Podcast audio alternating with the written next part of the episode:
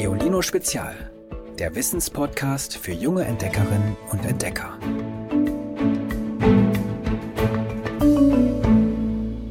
Hallo ihr Lieben, oder besser gesagt, Salvete. Wir befinden uns schließlich immer noch im alten Rom und in dieser Folge wird es richtig aufregend, denn wir gucken einmal, wie die Menschen in dieser Zeit so lebten und welche Gewohnheiten und Rituale sie in ihrem Alltag so hatten. Hallo, ich bin Leila und ich bin zehn Jahre alt und ich wollte euch mein Ritual am Morgen erzählen. Also, ich habe eigentlich nicht so viele Rituale, außer eins. Immer zuerst die Hose und dann die Socken. Das ist ziemlich schräg bei mir. Dann ziehe ich meine Hose an und fragt mich meine Mama, hast du schon die Socken an? Und dann sage ich so, oh, ja, die könnte ich mir auch mal anziehen. Also immer zuerst die Hose bei mir und dann die Socken. Keine Ahnung, warum ich das mache. Aber ja, ist halt einfach meine Angewohnheit. Erst Hose und dann die Socken. Meine Gewohnheiten sind, dass ich immer ein Notizbuch mitnehme, wenn ich aus dem Haus gehe, weil ich mir was notieren könnte. Ich lese jeden Abend Detektivgeschichten. Ich habe das ja in den vergangenen Folgen schon das ein oder andere Mal erwähnt. Das römische Reich tut über die Jahrhunderte vor allem eins. Es wächst und wächst und wächst. Im zweiten Jahrhundert nach Christus dann ist Rom die größte Stadt der Welt. Über eine Million Menschen tummeln sich in ihren verwinkelten Gassen. Wie sieht der Alltag der Menschen in so einer für damalige Verhältnisse riesigen Stadt aus? Wie leben vor allem die Kinder? Wir haben Markus, den Sohn eines Senators, einmal vom Sonnenaufgang bis zum Sonnenuntergang begleitet. Lehnt euch zurück, macht es euch bequem, hier kommt seine Geschichte. Rom im Morgengrauen? Das ist ein Riese kurz vor dem Erwachen. Nur ein paar Sonnenstrahlen kitzeln schüchtern die Dächer der Stadt und Spatzen zwitschern in den Zypressen. Sonst herrscht verschlafene Ruhe allerdings nicht lange. Da, aus einer der Gassen, erschallt das Klong, Klong eines Schmiedehammers. Ein erstes Klopfen, dem tausend andere Geräusche folgen. In kaum einer Stunde füllt sich die Luft mit dem Fluchen der Händler. Fensterläden quietschen, Babys schreien, Bettler strecken sich gähnend in den Straßen. Doch nicht nur sie werden aus dem Schlaf gerissen. Mist, muss hier immer so ein Lärm sein? stöhnt Markus und zieht sich die Decke über die Ohren. Der zwölfjährige Markus stammt aus einer der angesehensten Familien der Stadt. Sein Vater ist Senator und besitzt eine Villa auf dem Viminal, einem der Hügel Roms. Mit allem Luxus, den man sich vorstellen kann. Mit Glasfenstern und fließendem Wasser. Mit Springbrunnen im Garten und Zimmern, in denen farbenfrohe Mosaiken auf dem Boden leuchten. Und natürlich besitzt die Familie auch viele Sklaven. Sevilla, du Schnecke, wo bleibst du? faucht Markus das Mädchen an, das zur Tür hereineilt. Entschuldige, Herr, sagt dieses und hilft ihm beim Anziehen der Tunika seines Untergewandes. Ob es gerecht ist, dass Römer Sklaven haben, die ihnen gehören?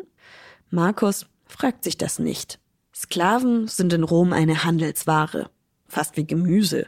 Sein Vater bringt sie vom Markt mit. Schließlich muss jemand die Arbeit erledigen. Als er die Treppe herabspringt, putzen Diener bereits das Atrium, die Eingangshalle des Hauses, und in der Küche bereitet der Koch Krixos das Frühstück zu. Markus nimmt sich einen Brotfladen mit Käse, Honig und Obst. Doch nicht nur die Sklaven sind früh auf den Beinen, auch andere Gestalten wandern schon in der Villa herum. Die Klienten.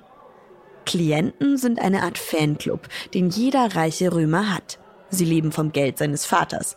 Dafür begleiten sie ihn in den Senat oder zu Prozessen vor Gericht und applaudieren ihm dort lautstark.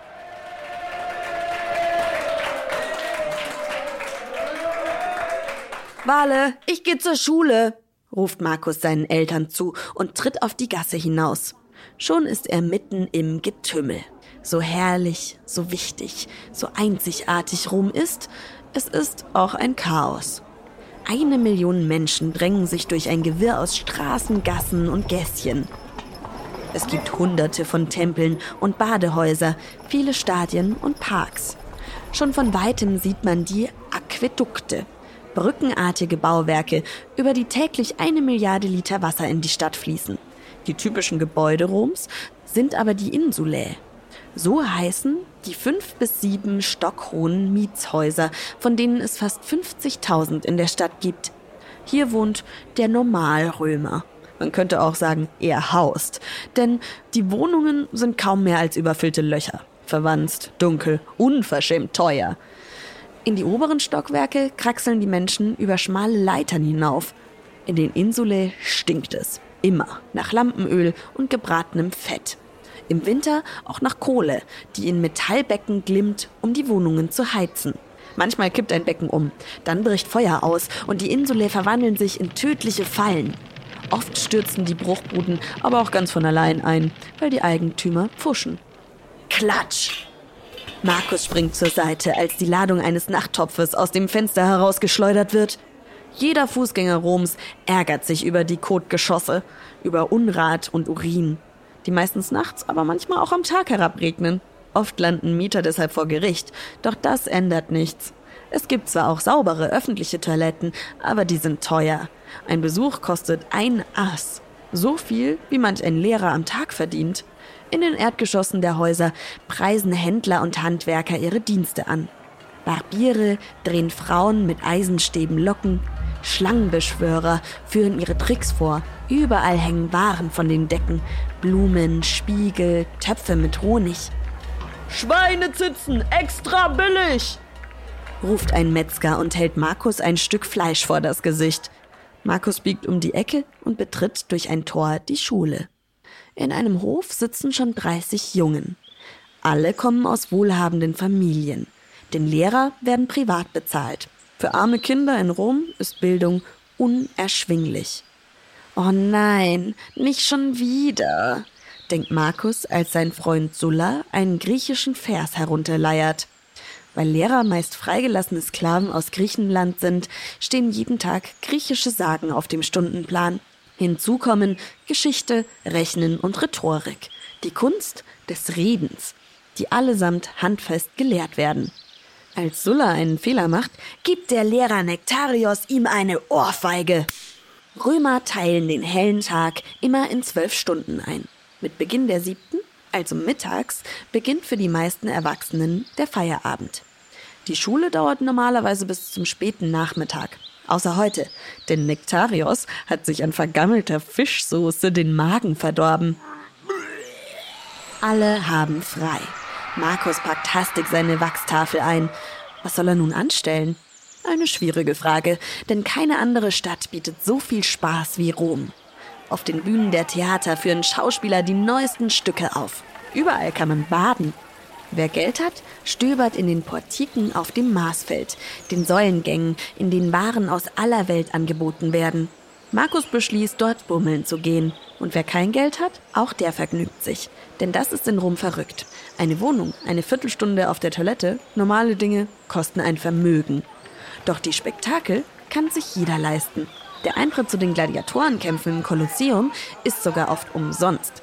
Ebenso die Pferderennen im Circus Maximus. An Feiertagen jubeln hier etwa eine Viertelmillion Zuschauer den Wagenlenkern zu.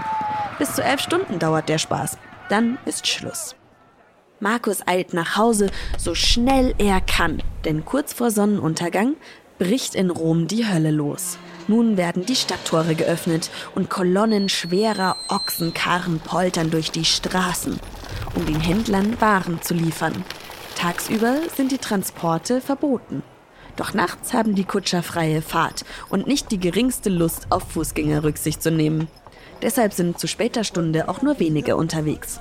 Burschen, die durch Kneipen ziehen, und Räuber, die in den dunklen Gassen warten, um die Betrunkenen zu überfallen. Was machen die anderen Römer abends? Sie essen. Stundenlang, wenn sie es sich leisten können. Denn die Kena, die Abendmahlzeit, besteht oft aus mehreren Gängen. Die Familienmitglieder liegen bequem auf Sofas, spießen mit Nadeln Schnecken auf oder lassen sich von einem Sklaven Hühnchenteile reichen. Wenn Gäste eingeladen sind, spielen Musiker oder Akrobaten unterhalten die Essenden mit Kunststücken. Solche Feste enden nicht selten in Gelagen, die alles andere als appetitlich sind. Manche Gäste stecken sich Federn in den Hals, um sich zu übergeben und auf diese Weise Platz in ihren Mägen zu schaffen. Endlich bist du da, ruft seine Mutter, als Markus nach Hause kommt. Er wäscht sich die Hände und Füße und rennt in das Speisezimmer. Krixos hat gefülltes Huhn serviert, sehr lecker, sagt seine ältere Schwester Flavia. Ja, schon gut, antwortet Markus und lässt sich auf sein Sofa fallen. Zwei Stunden später ist er eingeschlafen. Er bekommt nicht mehr mit, wie Sklaven ihn ins Bett legen. Auch die Fuhrwerke vor seinem Fenster hört er nicht. Sie rattern weiter bis tief in die Nacht hinein. Erst dann wird auch Rom in einen kurzen Schlaf fallen. Übrigens, vielleicht verbrachte Markus auch den ein oder anderen Moment seines Lebens mit Beten, denn Götter waren ein Riesending im alten Rom. Wenn die Menschen von einer Sache wirklich reichlich hatten, dann waren es die Götter. Sie haben sie geradezu gesammelt, große und kleine, Götter aus Griechenland, Ägypten und Persien, Spezialgötter für Bäume, Häuser und Berufe.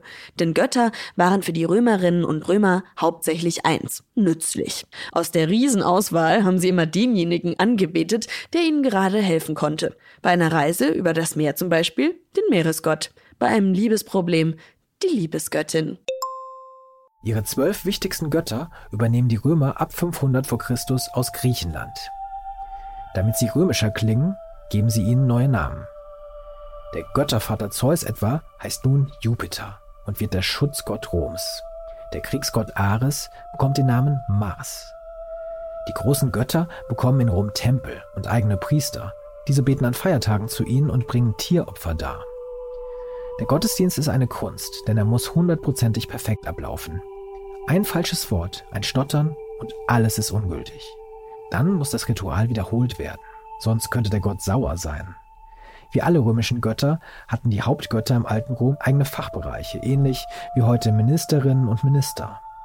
Jupiter etwa kümmerte sich um Gewitter, Neptun um das Meer. Weil die Sache so heikel ist, verlassen sich die Römer nicht allein aufs Beten. Sie befragen auch Auguren, Wahrsager, die aus dem Flug von Vögeln den Willen der Götter deuten. Ob die zum Beispiel gerade Lust haben, Rom in einem Krieg zu unterstützen. Die meisten Götter, die die Römer von den Griechen übernehmen, führen ein schönes Leben. Sie wohnen auf dem Olymp, einem sonnigen Berg in Griechenland, und schauen von dort auf die Menschen herab. Die einzige Ausnahme ist Pluto, der Gott der Unterwelt. Er wacht über das Totenreich unter der Erde, einen finsteren, trostlosen Ort mit schwarzen Flüssen, in dem die Verstorbenen als Schatten umhergeistern. Das ist kein Job, der Spaß macht, denn Pluto ist einsam. Keine Göttin hat Lust, vom Olymp in seine Höhle umzuziehen. Pluto entführt deshalb seine Nichte Proserpina. Deren Mutter, die Göttin der Fruchtbarkeit Ceres, ist darüber so wütend, dass sie alle Pflanzen verdorren lässt. Solange bis der Göttervater Jupiter einen Kompromiss vorschlägt. Proserpina muss vier Monate im Jahr unter der Erde leben. Acht Monate darf sie hinauf in die Oberwelt. Auf diese Weise, das glaubt man damals, sind die Jahreszeiten entstanden, weil Ceres aus Protest über den Verbleib ihrer Tochter in der Unterwelt in den vier Wintermonaten nichts blühen lässt. Aber wo es große Götter gibt, gibt es auch kleine Götter. Kleine Götter gibt es so viele in Rom, dass sogar die Priester lange Listen führen müssen, um den Überblick zu behalten. Was die Minigötter von den großen unterscheidet, sie sind unglaublich spezialisiert und für die winzigsten Kleinigkeiten zuständig. Allein fünf von ihnen sind zum Beispiel für eine Tür zuständig. Janus Patulicus ist der Spezialgott für das Türöffnen, Janus Clausivius für das Türschließen, Limentiums für die Türschwelle naja, und so weiter. Noch komplizierter wird es, wenn ein Bauer bei der Ernte auf Nummer sicher gehen will. Dann muss er einen Priester beauftragen, der mindestens zwölf Götter anruft. Uff, ist das kompliziert. Doch ab dem Jahr 600 ist Schluss mit dem Götterwirrwarr. Während die Römerinnen und Römer um 300 nach Christus nämlich noch anerhand Götter anbeten, gibt es im Jahr 600 fast keine Götter mehr. Zeus, Kybele, die Laren, niemand bringt ihnen mehr Opfer dar. Wie kommt das? Es liegt an einer Religion, die im ersten Jahrhundert nach Christus aus dem heutigen Israel nach Rom kommt, dem Christentum. Deren Anhänger werden im Reich lange misstrauisch beäugt. Sie sind oft arm oder sogar Sklaven, gelten als Sonderlinge und weigern sich, andere Götter als ihren eigenen anzubeten. Die meisten Römer finden das unverschämt. Die Christen werden darum lange benachteiligt, unter Kaisern wie Nero auch verfolgt und in der Arena sogar wilden Tieren vorgeworfen. Aber das ändert sich mit Konstantin. Er ist der erste Kaiser, der die Christen beschützt und er lässt sich im Jahr 337 sogar taufen. Das ist der Durchbruch. Schon 50 Jahre später wird das Christentum Staatsreligion. Kaum an der Macht verbieten sie alle anderen Kulte. So verschwinden die römischen Götter nach und nach. Allerdings nicht ganz. Wir finden auch heute noch Spuren der römischen Götter, zum Beispiel bei Gericht, wo Justitia, die Göttin der Gerechtigkeit, mit ihrer Waagschale über die Verfahren wacht. Vielleicht habt ihr so eine Statue schon einmal an einem Gerichtsgebäude gesehen. Oder in den Namen mancher Produkte. Das Mineralwasser Apollinaris trägt zum Beispiel den Namen des Gottes Apoll. Und die Penatencreme ist nach den Penaten benannt. Das sind Hausgötter, also solche Götter, die Unheil von den Familien fernhalten sollen. Ihr habt es vorhin in der Geschichte über Markus gehört. Im alten Rom war einiges geboten und überall konnte man baden. Hygiene stand bei den Römern ganz oben auf der Liste. Nirgendwo hat man sich zum Beispiel auch so viele Gedanken über die dringendsten menschlichen Bedürfnisse gemacht wie im alten Rom. Ihr wisst schon, wovon ich rede. Kein Wunder bei Millionen Menschen in einer Stadt. Um die 400 öffentliche Toiletten hat es unter anderem im alten Rom gegeben, mit mehreren tausend Sitzplätzen. Also ich mache ja lieber die Tür hinter mir zu, wenn ich auf den Topf sitze. Aber die Römer, die waren auf dem Örtchen durchaus gesellig. Manches hat Platz für 70 Menschen geboten. Die sind Po an Po auf langen Steinbänken ihrem Geschäft nachgegangen und haben dabei einen Schwatz mit dem Nachbarn gehalten und Neuigkeiten ausgetauscht. Na, wie fändet ihr das, wenn das heute noch so wäre? Außerdem sind im alten Rom öffentliche Thermen ein ganz großes Ding. Die Römerinnen und Römer hat es spätestens am Abend scharenweise dahingezogen. Die Badehäuser in den Städten haben Menschen aller Gesellschaftsschichten besucht. Manche waren da sogar täglich beim Planschen. Es gab einfache Anlagen, aber auch edle Paläste, an denen sich heutige Saunalandschaften nicht messen können. Mit ihren riesigen Kuppeldächern, den marmornen Säulen und Statuen haben die Schwimmbäder ausgesehen wie Kathedralen oder Tempel. Manche Thermen waren sogar mit Bibliotheken ausgestattet, andere mit Kegelbahnen und auch Musiker und Artisten sind aufgetreten. Cool, oder? Aber zurück zum eigentlichen Bad, das Stunden dauern konnte. Kompliziert war da schon der Vorwaschgang. Weil die Römer keine Seife gekannt haben, haben sie sich zunächst von Kopf bis Fuß mit Olivenöl eingerieben. Ihr wisst schon, das Öl, was wir heute zum Kochen benutzen oder für das Salatdressing. Das hat den Schweiß und Schmutz am Körper gebunden. Mit einem gebogenen Metallteil, der Strigilis, haben sie sich danach den Dreck wegschaben lassen. Erst dann haben sie ihr Wechselbad gestartet. Station Nummer eins war das Tepidarium, ein Becken mit lauwarmem Wasser, auf das Station Nummer zwei gefolgt ist, das Kaldarium. In diesem, ja, man könnte sagen, Kochtopf, war das Wasser 40 Grad Celsius heiß. Danach ist man Station Nummer drei in den coolen Pool das Frigidarium gestiegen und wem das Bad in der Menge unangenehm war, der hat sich entweder in eine Einzelwanne zurückgezogen oder seinen Kreislauf im Sudatorium in Schwung gebracht, dem Vorläufer unserer Sauna. Manch ein Genießer hat noch eine Massage hinterhergeschoben. Ihr merkt schon, von Wellness haben die Römer eine Menge verstanden. Sie waren quasi echte Chill-Profis. Aber es gab auch einen unangenehmen Teil des Thermenbesuchs, die Entfernung der Körperhaare. In der Kaiserzeit gab man aalglatten Typen den Vorzug. Es war quasi zum Aus der Haut fahren. Entweder haben sogenannte Epilierer die Härchen mit einer Pinzette auch aus so empfindlichen Stellen wie den Achselhöhlen gezupft, oder sie haben Leinentücher mit einer Paste aus Baumharzen bestrichen, die sie auf die Beine und Arme legten und mit einem Ruck wieder abzogen. Das gibt es ja heute auch noch. Bei diesen Torturen heißt es, haben Schmerzensschreie durch die Bäder geheilt. Das tut aber auch weh. Da hat dann auch schlussendlich nur noch eines geholfen. Parfüm.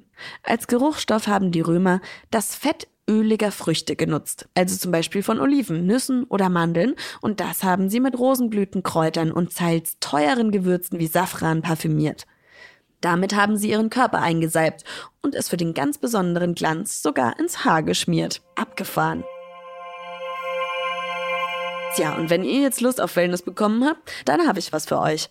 So ein Körperöl nach römischem Rezept kann man nämlich total einfach selber machen. Ihr braucht dafür nur Olivenöl, Zimtstangen und oder Lorbeerblätter. Wie genau das funktioniert, das findet ihr auf www.geolino.de. Und nun der Witz der Woche. Hallo, ich bin Leila und ich bin zehn Jahre alt. Das ist mein Lieblingswitz. Drei Leute sitzen in einem Flugzeug. Das Flugzeug stürzt ab. Sagt der Pilot, wir müssen Last ablassen, wir müssen Last ablassen. Wirft der Erste einen Stuhl aus dem Fenster. Kommt Fritzchen an einem weinenden Jungen vorbei, fragt er, warum weinst du denn? Der Junge antwortet, mir ist ein Stuhl auf den Kopf gefallen. Stürzt das Flugzeug nochmal ab.